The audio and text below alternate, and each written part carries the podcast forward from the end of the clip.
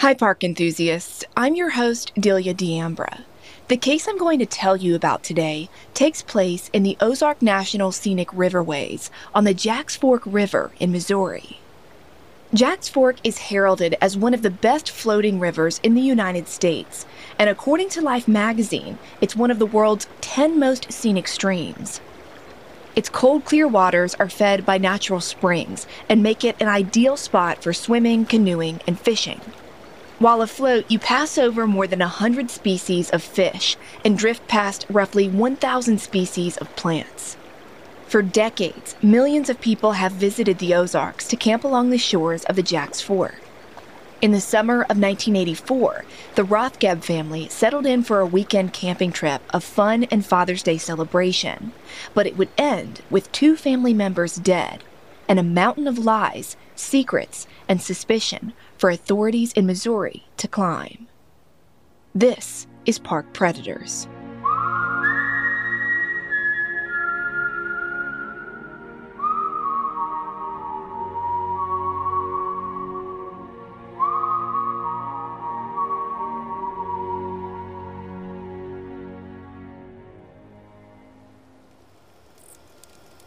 Late at night on Saturday, June 16, 1984, Jack Clark was winding down after a long day. He'd spent from dawn until dusk registering and checking in campers at the Bunker Hill Ranch, a camping facility he managed that was owned by a teachers' union in Shannon County, Missouri. As it got closer to midnight, Jack took a breath and leaned back in his chair and stared up at the night sky. Then suddenly, a man ran out of the woods in a panic. The stranger breathlessly explained to Jack that his wife and teenage daughter were missing from their campsite on the Jacks Fork River and he needed his help immediately. Jack tried to calm the man down and hollered for a nearby park ranger to come over. The panicked man from the woods told Jack that his name was David Rothgeb, and his 15 year old daughter Wendy and 34 year old wife April, who'd been camping with him less than a mile away, had disappeared. David said he'd been searching all night for them and hadn't found a single trace.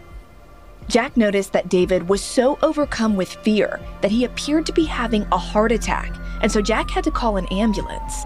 He just kept trying to keep David calm and told him that they'd get some help and start searching for April and Wendy as soon as possible.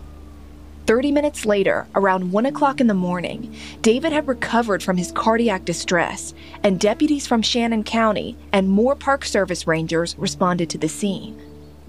They asked David to take them to his family's campsite and explain exactly what April, Wendy, and his movements were earlier that evening.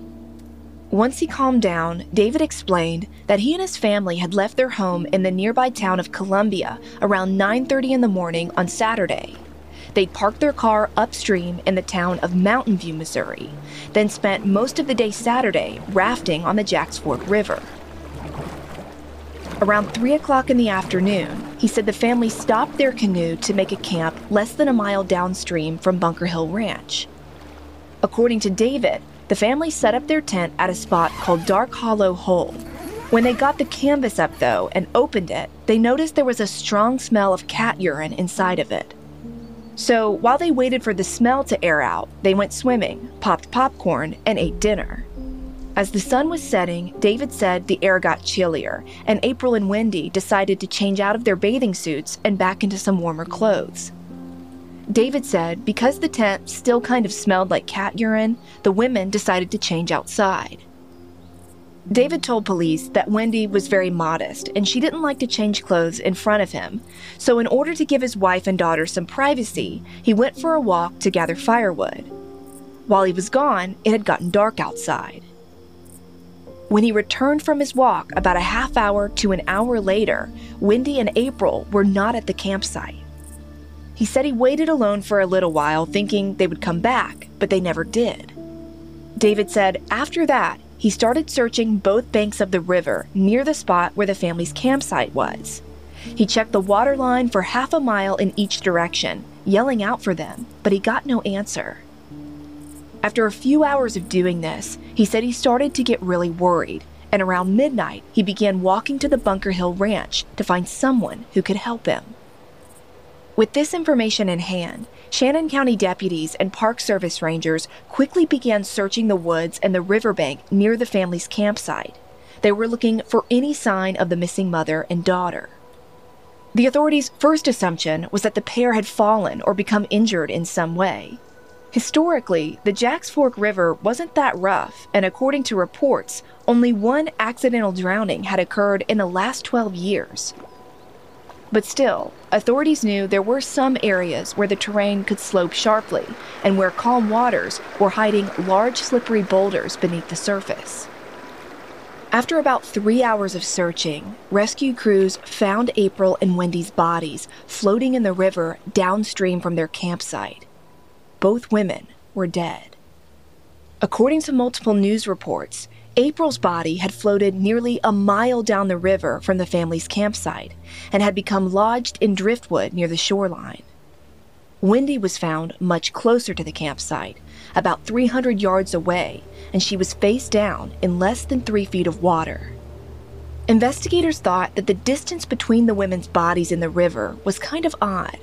Wendy's body being so far apart from her mother's confirmed for police that the two women did not enter the river at the same time, but they figured that maybe April had slipped first and Wendy had gone in after her and then been overtaken by the water herself. Investigators also considered a scenario where Wendy and her mother had both decided to go swimming again, then gotten caught in a bad current, and April was swept away first, then Wendy second. But according to news reports, both of the women were wearing long sleeve shirts and jeans when their bodies were found. They'd clearly changed out of their bathing suits, so authorities pretty quickly ruled out the theory that they'd gone swimming a second time. When deputies questioned David about where the women's swimsuits were and just what exactly he'd heard or seen that night, he told the police that he didn't know anything. He'd walked away from the family's campsite to look for firewood, and when he returned, his wife and daughter were gone. He said he had no idea what happened to their swimsuits. He said when he returned to the campsite after his walk, the only thing that he saw was the family's canoe, and he figured April and Wendy had just decided to go swimming again or get in the water without the canoe. When deputies asked David why none of the family's belongings or sleeping bags were inside of the tent at the campsite, David again told them the story that their family cat had urinated on the tent while it was stored at home and it needed to air out. Shannon County deputies weren't immediately suspicious of David, and there was no physical proof that he'd hurt Wendy or April. But one park ranger did notice a gash on one of David's knuckles. When authorities asked him where the cut had come from, David said he guessed it had happened while he was scouring the rocks along the river's edge, searching for his wife and daughter in the dark. When the medical examiner conducted autopsies on both of the victims' bodies, he found that April had a two inch cut on her forehead and a visible cut on her lip. At first, detectives weren't sure what to make of those injuries, but they surmised that the wounds could have come from April's body being carried downstream and hitting rocks or branches on the way.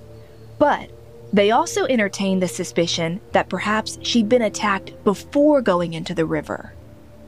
At the time, though, the investigators just didn't have enough information to know one way or the other. Interestingly, a National Park Service ranger working the case told the St. Louis Post Dispatch that he believed based on the location of the victims and April's cuts and scrapes, that the deaths may not have been accidental. He told the newspaper that authorities had learned both women were decent swimmers, so the fact that they'd been overtaken by the river seemed strange to him. Because the National Scenic Riverways is technically federally owned land, the FBI was brought in to lead up the investigation, they were assisted by Shannon County, Missouri State Police, the National Park Service, and some local water safety patrol specialists. According to the Springfield Leader and Press, on Monday, June 18th, the Shannon County Sheriff's Office publicly released that the mother and daughter's official cause of death was drowning. And then on Thursday, June 21st, April and Wendy were laid to rest in a joint funeral service. According to the Columbia Missourian newspaper, it took two more months, but in late August 1984, FBI agents and the U.S. Attorney's Office in St. Louis, Missouri, made a huge announcement. They held a press conference officially announcing they were giving their case to a federal grand jury, and they wanted the jury to bring back an indictment against David Rothgeb for the murders of his wife and daughter. Now, this announcement completely blindsided David, who told newspaper reporters that no one involved in the investigation had contacted him at all since his wife and daughter drowned. Since June, David had been living his life, working his 9 to 5 job at UPS in the family's hometown of Columbia, having no idea he was even suspected of being involved and really having no idea that this whole time authorities were even considering foul play in his wife and daughter's case. Bryce and Dorothy Fogel, April's parents, were also shocked to learn that the government suspected David of murdering April and Wendy. They'd known him for almost two decades and never thought he could be capable of something like this. According to the Columbia Missourian, in the early 1960s, David first met the Fogels when they bought $2 worth of gas from a Shell station that his stepfather owned. At the time, the Fogels' three daughters were in the back seat of the family's car, and David started flirting with them. Later, David came to the family's farm and asked to date April's sister, Jackie, but Jackie wasn't old enough to date yet, so David decided to go out with April instead. Throughout high school, the couple grew close, and in February of 1968, when April was a senior, they got married. Shortly after that, David and April settled down and lived in a trailer behind the gas station that David's stepfather owned. Eight months later, Wendy was born. Bryce and Dorothy told reporters that David spent a lot of time visiting with April's family and hardly ever saw his own. He became like one of their own and spent a lot of time with Bryce hunting and fishing in the Ozarks. Despite Bryce and Dorothy and a lot of other people's disbelief, the grand jury weighed the government's case, and according to Larry Archer's reporting, documents presented in those proceedings detailed that David was not a suspect early on, but a few weeks after the drowning, authorities had discovered he made an all too common move.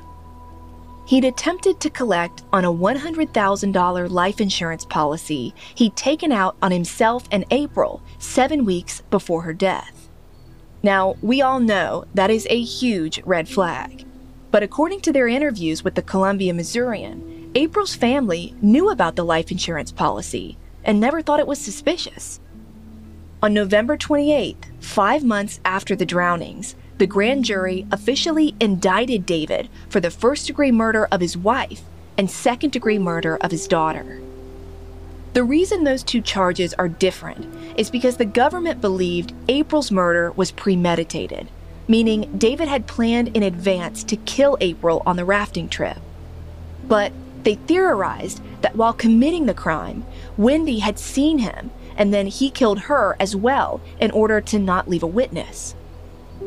Larry Archer reported that after the indictment was filed, prosecutors in St. Louis announced they expected David to turn himself in to face the charges. According to the Associated Press, David agreed to that, and at 9:15 a.m. on Friday, November 30th, he surrendered himself to the court. He maintained his innocence, hired a lawyer, and was released to await trial. For a brief period of time, he moved to North Carolina to stay with friends claiming he needed to get away from the memories of his loss in Missouri. From the get go, David's defense attorneys told reporters that the government's entire case lacked any hard evidence that a crime had even been committed, let alone that David was the person responsible. The defense argued April and Wendy had died from a terrible accident, and that was all. At the time, the penalty David was facing for both Wendy and April's death was life in prison. The federal trial was expected to get underway in February of 1985, but delays in the court kept pushing it further and further down the docket. But on March 5, 1985, things got underway, and more than 70 witnesses were expected to testify for the prosecution. Local newspapers reported that in total, the trial would cost the government anywhere from 250,000 to half a million dollars. During opening arguments, the lead prosecutor explained that David's motive to kill his wife and daughter was crystal clear. He dropped a bombshell, saying that David had planned to murder April not only to claim $100,000 in life insurance money, but to start a new life with another woman. That's right, David Rothgeb had a mistress, a mistress who was going to testify for the prosecution.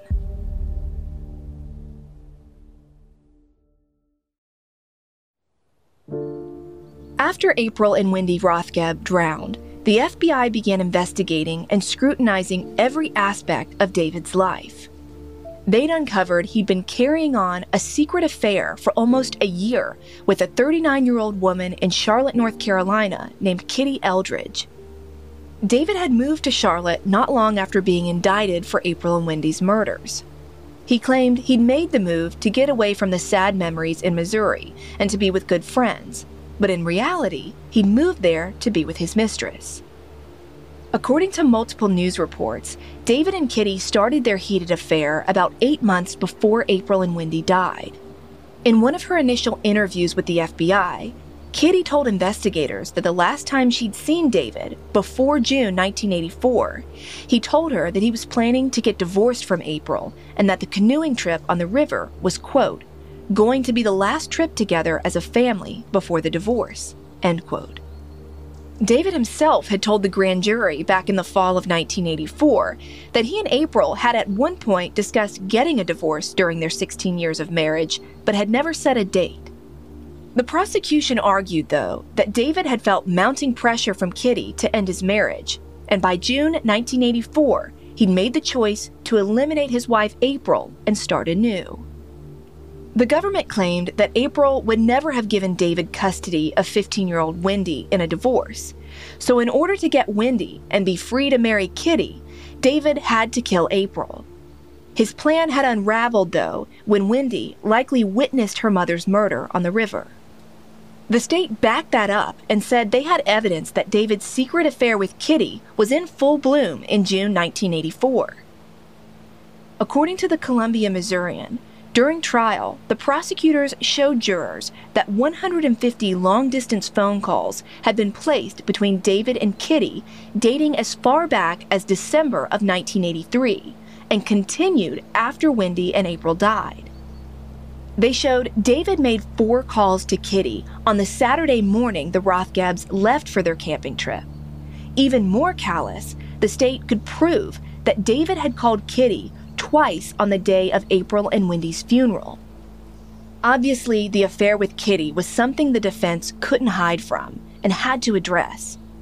In his opening statement, David's lawyer admitted to jurors that David was an unfaithful husband, but that didn't mean he was a murderer.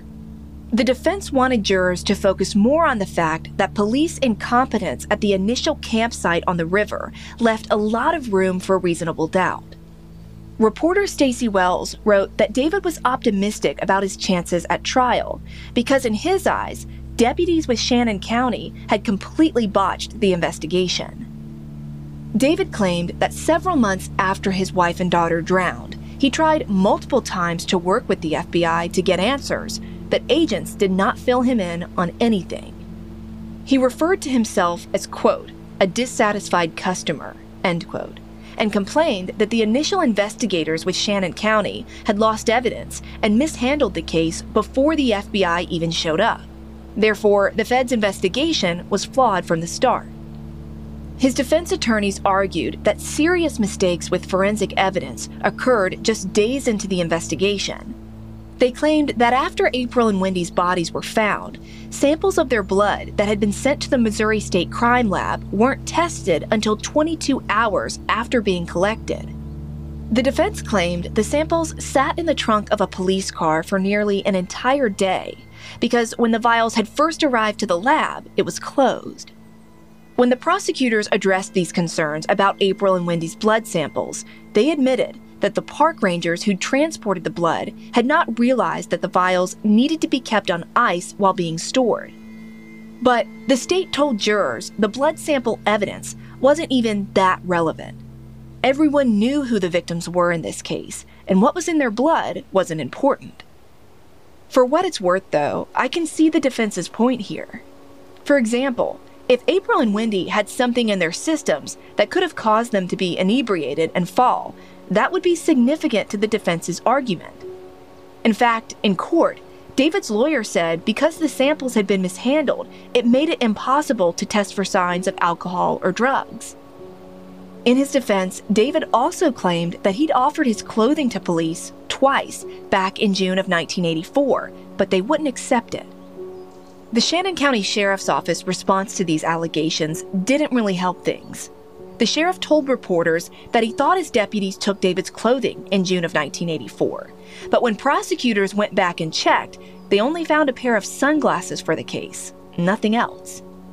David's defense team also successfully proved that police had never collected April and Wendy's clothing from the funeral home after their deaths. Deputies had left the articles of clothing there, and the items were later destroyed. That hurt the prosecution big time, and obviously only fed more into the defense's sloppy police work narrative. Still, the government felt what was more compelling was that David had two strong motives to kill his wife and daughter, and those two things were money and a mistress. When prosecutors called David's girlfriend Kitty to testify, the court was on pins and needles. According to the St. Louis Post Dispatch, Kitty said that she and David had met at a hypnosis conference in Chicago in October of 1983. After leaving the conference, they began talking a lot on the phone. They were both very into learning how to be hypnotists and how to use hypnotherapy on other people. She said she knew he was married and their relationship was mostly through letters and phone calls. She said that David had visited her in person in January and May of 1984 and during one of those visits, she said he lied to his family and coworkers about where he was.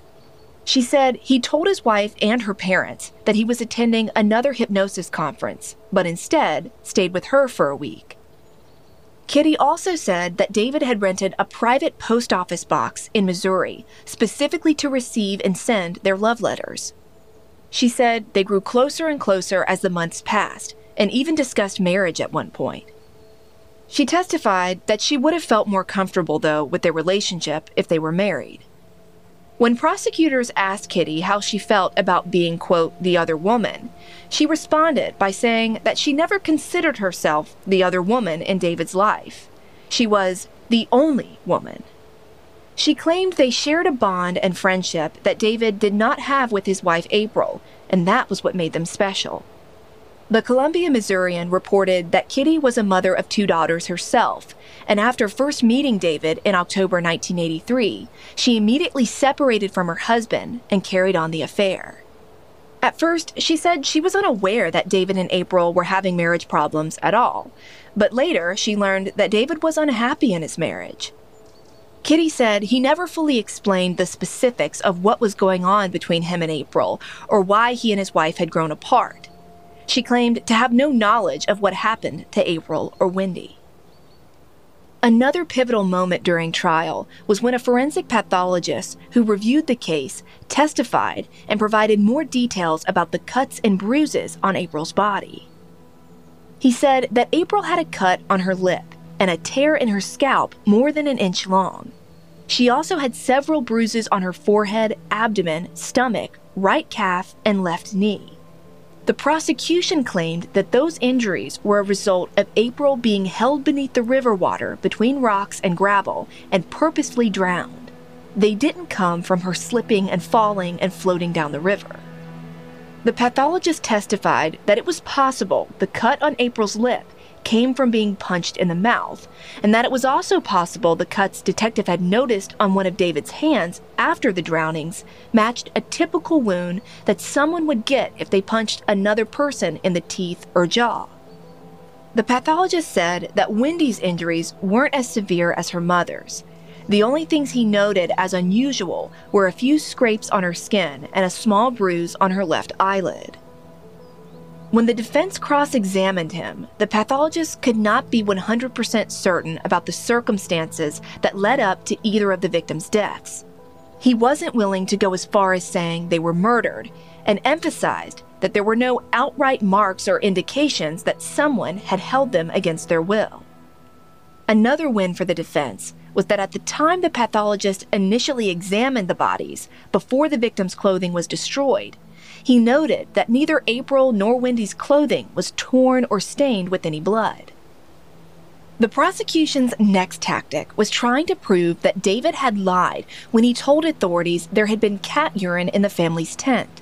To do that, the government put a Missouri State crime lab tech on the stand, and they testified that after conducting tests on the tent, they found no signs of cat urine on it or in it. But David's defense lawyers countered that point and questioned the tech's methods.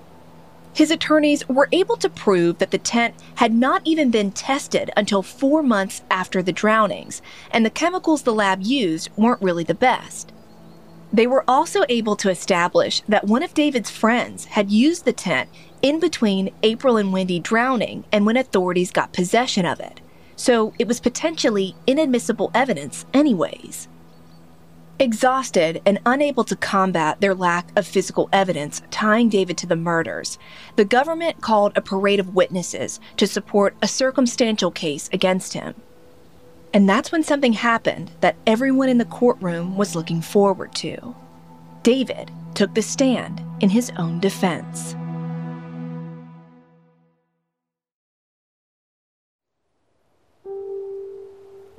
Among the first witnesses prosecutors called to testify at trial were April's father and mother, Bryce and Dorothy Fogel. When they took the stand, they talked about how leading up to the camping trip, both Wendy and April had said they didn't want to go.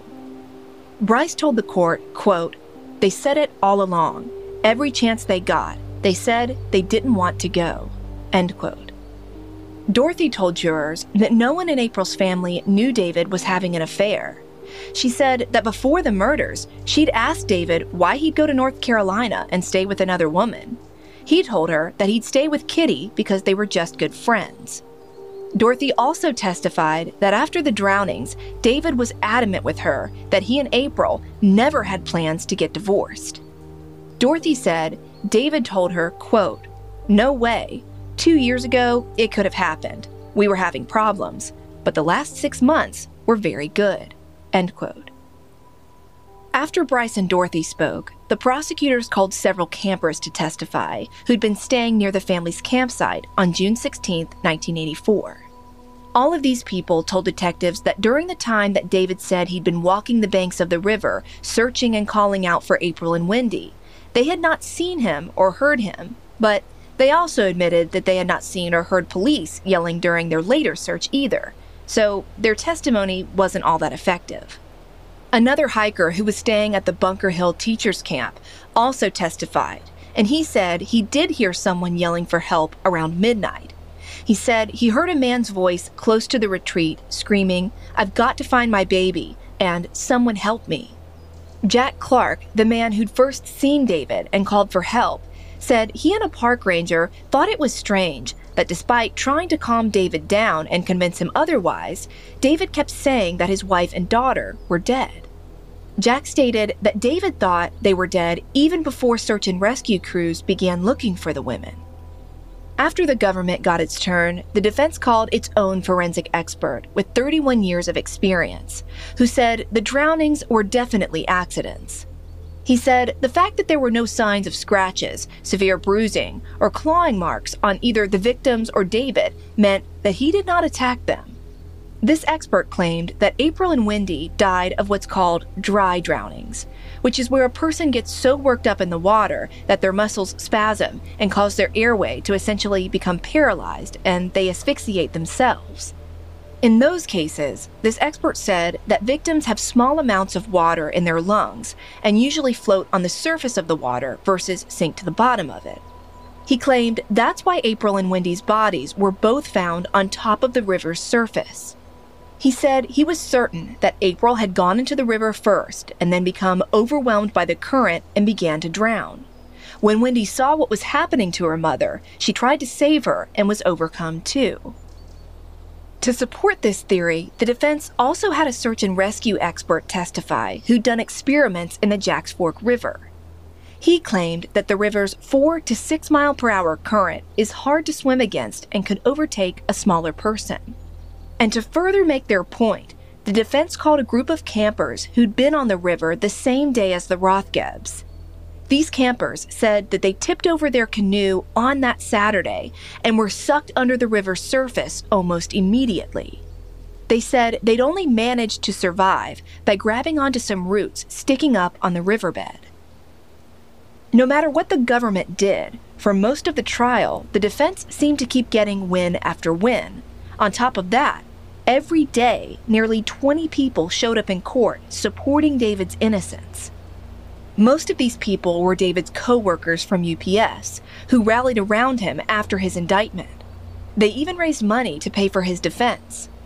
Every day, those friends would attend the trial alongside David's mother, Lee, and his sister Rachel and brother Joe. The Rothgeb family was able to wrangle dozens of other friends and family to fill up a lot of the courtroom. During the last days of trial, David took the stand and testified in his own defense a rarity when it comes to murder trials. On the stand, he explained that seven weeks before his wife and daughter had drowned, an insurance salesman came to the family's home and persuaded him to purchase life insurance. According to the St. Louis Post Dispatch, during their entire 16 year marriage, David and April had never had life insurance policies on each other. For a majority of the trial, it had been difficult for the defense to explain why, after not having life insurance their entire marriage, David randomly purchased a policy, then, coincidentally, April died. Calmly, David explained that when the salesman came to his house, he signed up for a prize drawing sponsored by the insurance company. He claimed the salesman was persistent and eventually won him over. He claimed that after starting his affair with Kitty, he couldn't remember the last time he and April had had sex. Now, this threw everyone at trial off, because at that point it had been revealed that during April's autopsy, the medical examiner had found semen in her body. At the time, they couldn't confirm who it belonged to. My question is if it was David's semen, why didn't he just say he'd been intimate with his wife that weekend? Admitting to that would have helped him look like more of a loving husband to jurors. But because he didn't admit to having sex with April that weekend, it left the door open for everyone to wonder if the semen perhaps belonged to another unknown perpetrator. Now, that idea also worked in the defense's favor. It suggested that perhaps a random attacker had gone after April, or that April herself was unfaithful to David. All that mattered to the defense was that that detail pointed the finger away from David and toward reasonable doubt. There just aren't enough reports out there to know why the semen information wasn't explored more. While answering his defense attorney's questions, David was collected and coherent on the stand and denied any involvement in his wife and daughter's deaths. He told the court that he had no regrets of how he searched for them, but the only thing he said he did regret was being on that river with them in the first place. He said that while the family set up their tent and went swimming that Saturday, April told him Wendy was excited to be on the trip and make a Father's Day breakfast for him the following day. David vehemently denied that his affair with Kitty or the insurance money had anything to do with his wife and daughter's deaths. He told the court that despite being infatuated with Kitty, he never really had any plans to marry her he loved his wife and daughter too much. Under cross examination, though, David's confidence fell apart. His demeanor became cold as prosecutors questioned him about the night April and Wendy died. Most of his responses about what he remembered from that evening were, I don't recall. According to the Columbia Missourian, David responded more than 250 times with the words, I don't recall. The prosecution saw that as a win because jurors who'd been waiting the entire trial to hear from the defendant about specific details of where he was, what he was doing, and so forth were left disappointed. On March 19, 1985, the case went to the jury, and five and a half hours later, the verdict came in. Jurors found David guilty on all counts and sentenced him to life in prison plus 210 years. The news came as such a shock to the defense and David's family that his mother, Lee, fainted in the courtroom. Dorothy and Bryce Fogel, April's parents, were glad to see justice served. By that point, they learned that David had lied about a lot of things regarding his relationship with April and what he did the night his wife and daughter disappeared. Bryce told reporters that David had told him back when April and Wendy first vanished that it had taken him three hours to hike from the family's campsite to the Bunker Hill Ranch. But when Bryce walked that same distance, it only took him 28 minutes. Bryce also grew suspicious of David when he learned at the funeral that David had purchased a three space family burial plot before the drownings, but paid for Wendy and April spaces up front. According to Stacy Wells' reporting, Kitty Eldridge did not attend David's sentencing in April of 1985, but did continue to carry on a phone and letter relationship with him in prison. She told the newspaper that she would always be convinced David was innocent. Throughout 1985 and 1986, David and his lawyers fought to get his conviction overturned and claimed several errors during trial resulted in an unfair process. But in April of 1986, a federal judge denied the appeal. According to the Federal Bureau of Prisons, today David Lee Rothgeb is 71 years old and still serving his life sentence at Leavenworth Penitentiary in Kansas. In an interview with the Columbia Missourian, April's mother and father told the reporter that on the day the family left for their camping trip, they wish they would have stopped them. Dorothy and Bryce say they will forever be haunted by the fact that April and Wendy both said they did not want to go canoeing, but David insisted the family spend time together. After the trial was over and the appeals exhausted, Dorothy quoted a poem to the newspaper that she said makes her think of her daughter. It reads Do not stand at my grave and weep. I am not there. I do not sleep. I am a thousand winds that blow. I am the diamond glints on the snow. I am the sunlight on ripened grain.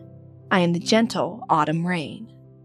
When you awaken in the morning's hush, I am the swift, uplifting rush of quiet birds in circled flight. I am the soft stars that shine at night. Do not stand at my grave and cry.